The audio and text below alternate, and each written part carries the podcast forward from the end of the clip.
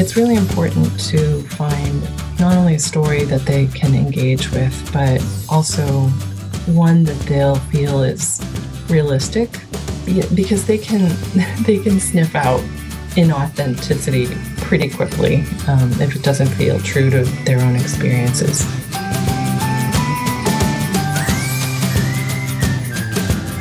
Welcome to the Parenting ADHD podcast, where I share insights and strategies on raising kids with ADHD straight from the trenches.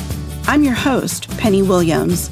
I'm a parenting coach, author, ADHD aholic, and mindset mama, honored to guide you on the journey of raising your atypical kid.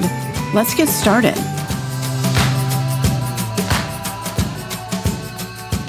Welcome back to the Parenting ADHD podcast. I'm so excited today to be talking to Merriam Saunders about neurodivergent kids, books, and reading in ways that will help to strengthen and empower them. I get asked so often for books for kids who have neurodifferences, books for them to read. So we're going to give you lots of resources today um, for that. Thanks for being here, Merriam. Will you start by introducing yourself? Let everyone know who you are and what you do.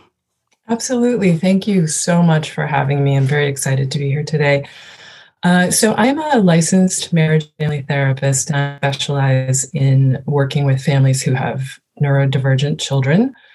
And in addition to that, I am also a children's author. So, I have two picture books and a recently released middle grade novel uh, that all three feature children with ADHD uh, in a very realistic yet positive light.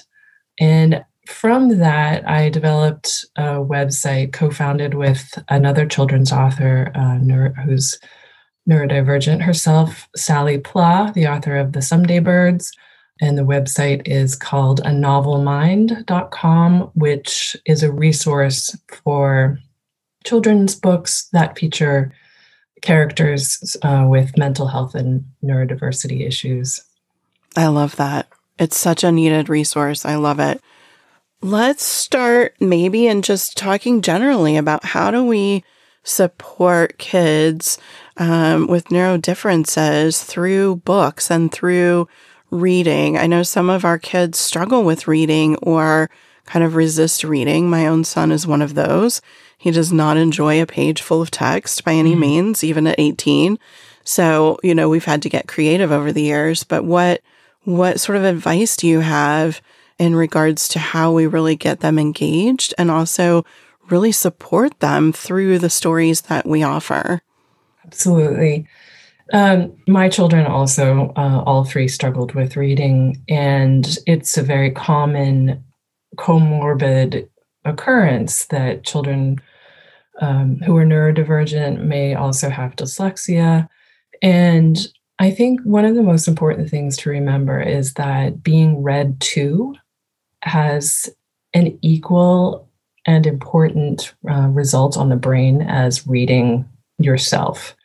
And I think that there's so much, perhaps maybe too much emphasis put on um, learning to read independently, because when it's a struggle, all it will do is turn the child off from reading altogether and books altogether. Yeah. They, be- they, they become something that frustrates them and you know it's not enjoyable at all. And we all know that these kiddos need as much dopamine in their brain as possible. And so when they're faced with something that's frustrating they're it's not creating dopamine and they're not about to, to want to do it.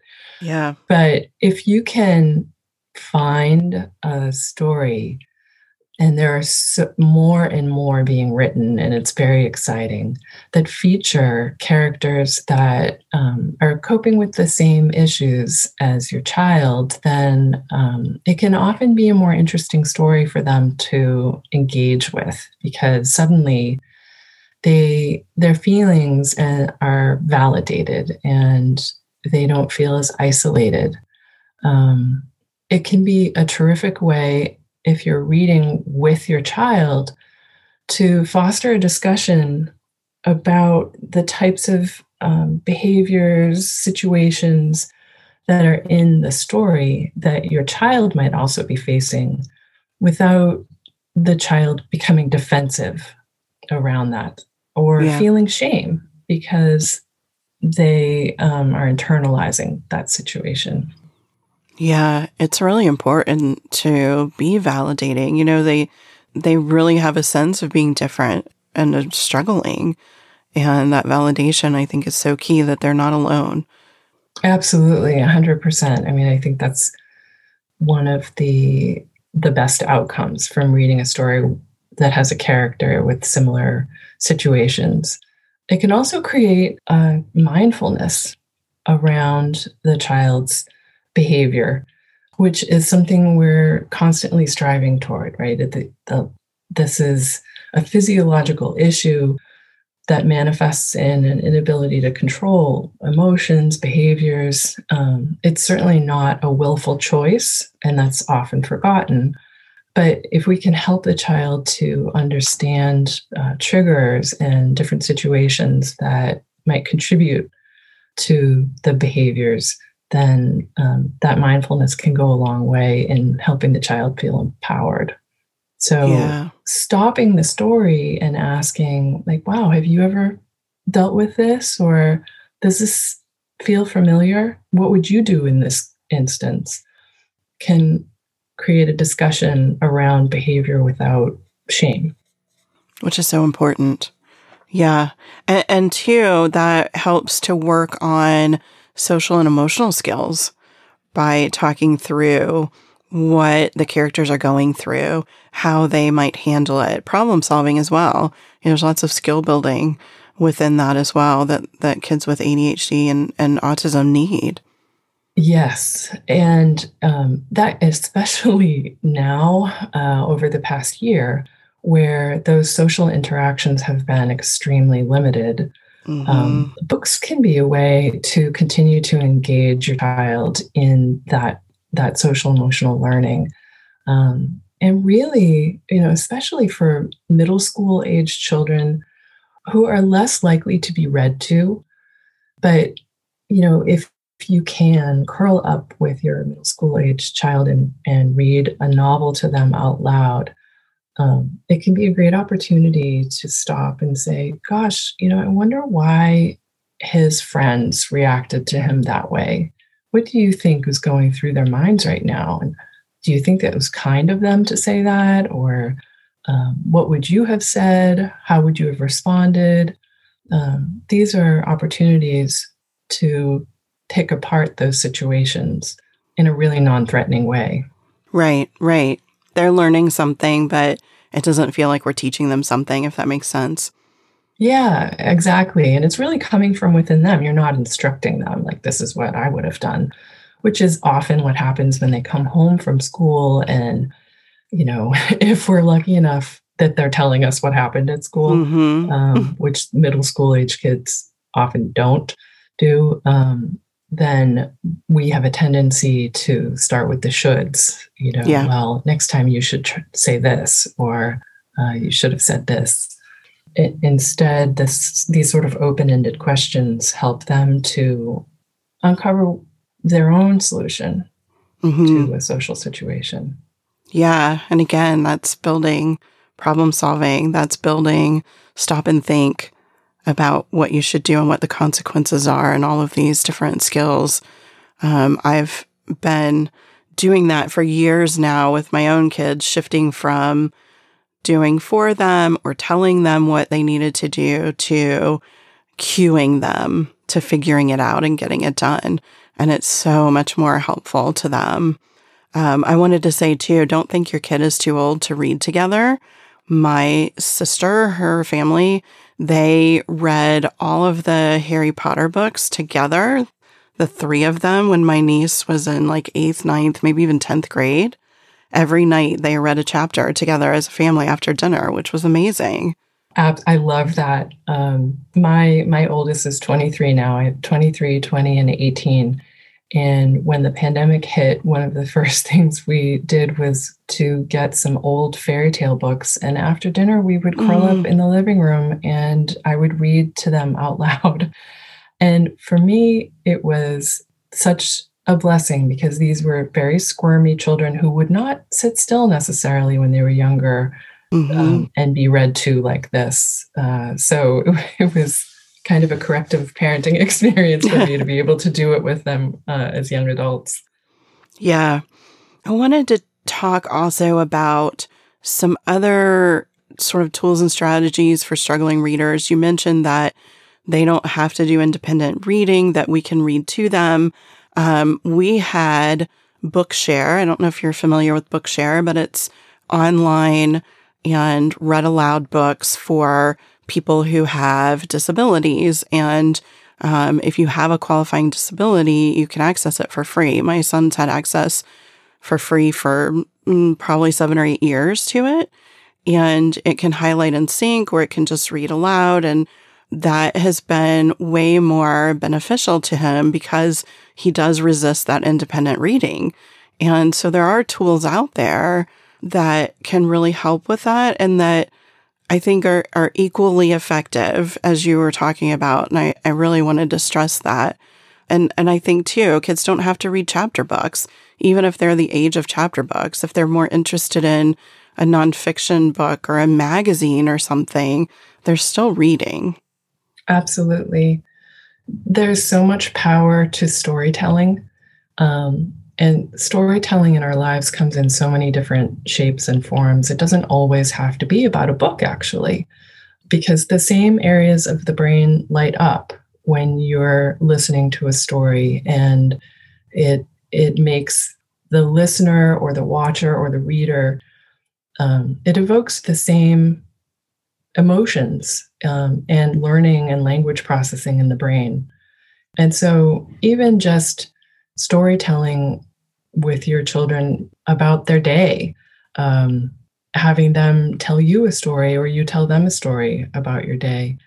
And also video games. I know that there, mm-hmm. there's a lot of controversy. A lot of our children spend what we feel is far too much time in video games, but part of the reason that they're so engaging is is the complex storytelling and I encourage parents to learn about the stories in the video games and then use those as opportunities to digest and pull apart what it is so fascinating about them. What kind of learning experiences are there in those stories? Yeah, absolutely. There are a lot of benefits to gaming. Yes, it can go off the rails, but there there are a lot of benefits. You know, they're learning strategy and problem solving and executive functioning and they're getting social interaction that might be a little easier because it's online and so many things. Yeah. Do you want yes. to shift now? Let's talk about specific books or categories of books that might help in different situations, different challenges that kids might be having. Um, sure. Yes, and of course, um, if if you don't mind, I'll start with my own. Yep. Uh, so, the middle grade novel "Trouble with a Tiny T" features a boy with ADHD who finds magic in his grandparents' basement and thinks that it's going to solve all of the problems in his life that most of them he feels are as a result of his ADHD. But when you combine magic and an impulsive thinker, those two things don't necessarily always go hand in hand. and he winds up creating a 12 inch high T Rex in his bedroom that he can't get rid of. Um, and every effort to solve the problem worsens the situation. Uh, and he winds up with a live uh, plastic headless green army because the T Rex mm. bit all the heads off, and then uh, six inch Thor. Uh, and they're all at war in his bedroom, and he has a week to figure out how to get rid of them before he needs to go to his dad's house. So fun. So it is, yeah, I wanted I wanted to create a very accessible story that highlighted realistic ADHD problems in a fun, very unrealistic situation that um, a child could engage with. Um, but more importantly, this boy is is really talented. He's a talented artist, and so many of our kids are extremely creative, um, especially artistic. Yeah. And he will discover uh, by the end of the novel that it's actually his talent for art that will ultimately be the solution to his problems um, and a way of controlling the magic, and realize that he's not really only about the trouble that he gets into, that he has all sorts of other very strong positive qualities, including that he's a really good friend. I love that. So I think it's when looking for books, especially for your middle school age child, it's really important to find not only a story that they can engage with, but also one that they'll feel is realistic because they can they can sniff out inauthenticity pretty quickly um, if it doesn't feel true to their own experiences. But if you're reading with them even that's an opportunity to you know to pick apart how how doesn't this seem real? Like you know why is this character not responding in an authentic way? And then for the younger readers um, my whirling twirling motor is also about a boy with ADHD who takes you through his uh, day and all of the various ways that he is getting into trouble until the end of the day when he's getting tucked into bed by his parents and they tell him that there's something they need to talk to him about and he thinks he's about to get into trouble again. But instead, his mom reads to him a list of everything that he did right that day. Oh. And that that's one of the first interventions that I use with the parents that I work with because we're so fearful and trying to correct behavior constantly all day that we lose sight of the fact frequently that our kids are doing so many things right as well and that it's so important to reinforce those things instead and create a mindfulness around those things um, because that's the behavior we want to shape. That's what the direction we want to encourage. Right. And also, it, can really help orient our parenting in a more positive way and remind us that, you know, there's so many great things to love about our children that can often get lost in, a, in frustration and annoyance and yeah that's a really important practice for parents of challenging kids really important um, when I tucked my son into bed when he was little enough and still let me. Every night I would say, I like the way you did something, this one thing today. I like the way you um, let your friend choose what you were going to play when they came over today, or, you know, any little thing. And it really sent him to bed and ended his day on a positive note, feeling good about himself but it also was an ending reminder for me that there are bright spots and there is greatness there as well. That's exactly right. I'm um, so happy to hear you did that. Um, it does have such a big impact. Similarly, the, that book's companion, my um, my wandering dreaming mind, is about a girl with inattentive ADHD, and the same sort of thing where she's losing things and friends and disappointing people because of her inattentiveness. And it really has an impact on her self esteem. And so her parents fill a mason jar with, with the opposite of everything she feels badly about herself. So mm. her inattentiveness is curiosity, and her messiness is creativity. And every night she picks a positive word from the jar and they talk about all of the wonderful ways that she manifests that word because our our kids' self esteem can really be shot when yeah. the focus is always on everything they do wrong. Um, yeah. So those are my books, but there are so many other great books, and more and more are being written um, for the younger children. Um, there are a lot of books by my publisher, Imagination Press. Um, Corey's story, Baxter turns down his buzz, um, Julia Cook has a lot of fantastic books about behavior. My mouth is a volcano. Oh, yeah. That uh, can really help um, bring a mindfulness around behavior in kind of a fun way. Those are great um, social stories. Yeah. Kathy Hoopmann, All Dogs Have ADHD. That's one of my favorites. Um, mm-hmm. I don't know mm-hmm. if you've ever seen that one, but it has pictures of dogs doing really silly, fun things that are um, similar to what children with ADHD do. So it's a very playful, externalizing way of talking about behavior. Um, for the older children, Focused by Alyson Gerber is a girl with ADHD. Um, and it's just a straight, realistic story um, of how it impacts her life. Um, and Alyson has ADHD herself, so she really understands. Um, yeah. Joey Pigza Swallowed the Key is a is one of the first middle grade stories about a boy with ADHD. Um, his Joey's ADHD in that story is really over the top.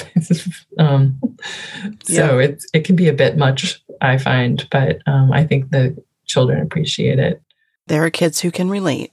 Yeah, exactly. And I haven't read this one yet, but I'm really excited to The Boy with the Butterfly Mind. Have you read that? I have not. Okay. Um, Sounds great. But that's also a middle grade story. Um, I would, I really encourage uh, parents, teachers, librarians to um, check out the database on a novel mind for particular books. Um, it's got over a thousand books on the list right now, and they're sorted by issue. So if you have a child who yeah. not only has ADHD but also anxiety, you can put those two things in the find um, feature and come up with a list of books by age group that highlight those two issues. And there's so many more issues on here. I'm looking at it now. Besides just ADHD or autism, there's depression, anxiety, social anxiety, which I have myself, um, grief and loss, Down syndrome, bedtime anxiety, body issues, bipolar, um, adoption, so many things. It's really a fantastic database. Yeah, we're we're trying and we're constantly adding to it. Um, we're happy to hear of of new books. Um, all of these books are traditionally published, so um, at this time we're not including self-published books, but only because we can't vet them all and just need a third-party vetting source at the moment. But um, right, we, we might increase that at, at another time. And and the books aren't um, they're not endorsed by us. This is just a list, and you know, so they're not necessarily recommended. But we're working on on trying to recommend certain books as we read them. That's awesome. There's also we just added um, an educator page too with a lot of resources for librarians and teachers. Um, but I, I, would encourage parents to look at those pages too because um, there's a, a lot of information about how how to incorporate stories into your parenting and how to use books um, like we're talking about today. Yeah, it's such a great way of teaching and connecting. And I don't think that most of us give it that much weight. We just don't realize it, it's really powerful. And seeing your list, I'm realizing that there's way more books out there with characters with differences or that address differences than I realized, which is amazing. I'm so glad that neurodivergent individuals are being more represented. They are. Um, autism, in particular, is really seeing uptick in children's books. Um, ADHD is lagging somewhat, but there are there are more and more. And uh, for anyone that that does uh, add my uh, trouble with the tiny T to their child's reading list, um, I have an educator guide which does all the work for you. For for parents too it just pulls out um, questions that you can ask about the story mostly around social emotional learning. I love books that include that that include a section for parents. Here's how to use this. Here's how to talk about it with your child. That's so valuable and empowering for parents. I hope so. Yeah i agree I was wondering about titles kind of that we all know, like the uh, Lightning Thief series. Mm, I have I have thoughts on that. I wondered um, because you didn't mention it. So, well, I have to give props to Rick Riordan because that series was the book that got my son reading. Mm-hmm. And, you know, so we all pray for that that book that will finally spark the love of yeah. reading in our children. And for my son, that was the book. On the other hand, I feel like whenever anybody talks about an ADHD character, that's the first one that pops into their mind. Yeah. And I guess where I had an issue with it was in the end, his ADHD and dyslexia were a result of him being half Greek god. And I felt as though that A was something that kids couldn't really relate to because the, no one was half Greek god. Um, but also, it felt like an excuse. Mm. You know, it was a way of of sort of, well, I'm okay because the only reason I have these problems is because I'm half Greek god. And I don't know, that just rubbed me the wrong way, I guess. So that was one reason why I wanted to write a story about a boy instead of being magic, he finds magic. So, which is, yeah, so important. I think that whole magical fantasy sort of genre really pulls that age group in. And that I think is why, you know, Rick's series and some of the others really incorporate that, probably because Harry Potter was so popular. Mm-hmm, mm-hmm. But yeah, anytime that we can make it more relatable, the better. Yeah.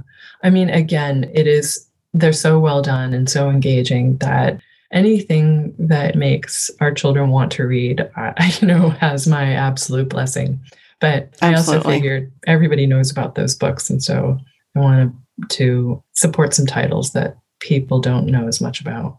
Yes, I will be sending all of my coaching clients and um, posting about a novel mind and such on social media too, because it's such an amazing, amazing database that I didn't even honestly know existed until you reached out to me. And it's just a question I get asked so often. And I had no idea that there was a list and a really, really thoughtful list.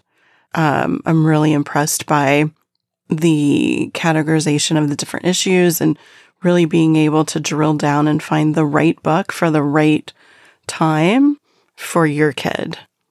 Oh, thanks. I'm grateful for the help with spreading the word, and I really just hope it helps people. Yeah, I know it will. It will help so many families, and I, I wish that these books had been more available when my son was young, or really both of my kids. But yeah, especially him. We just didn't have the amount of social stories and things like that available. I know. 12, 13 years ago. Same. Um, yeah.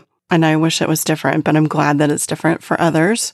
That's always a benefit. Anything else you want to be sure that we talk about before we close? Mm, I don't think so. I really appreciate the opportunity to let people know about these books.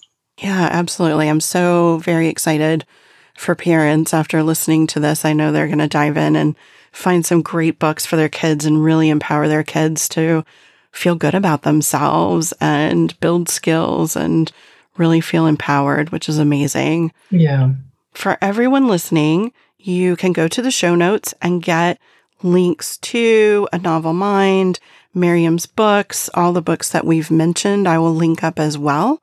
Those show notes can be found at parenting, ADHD, and slash 125 for episode 125. And again, I'm so grateful that you shared some of your time and your resources with us. And for the end of the episode, I'll see everyone next time.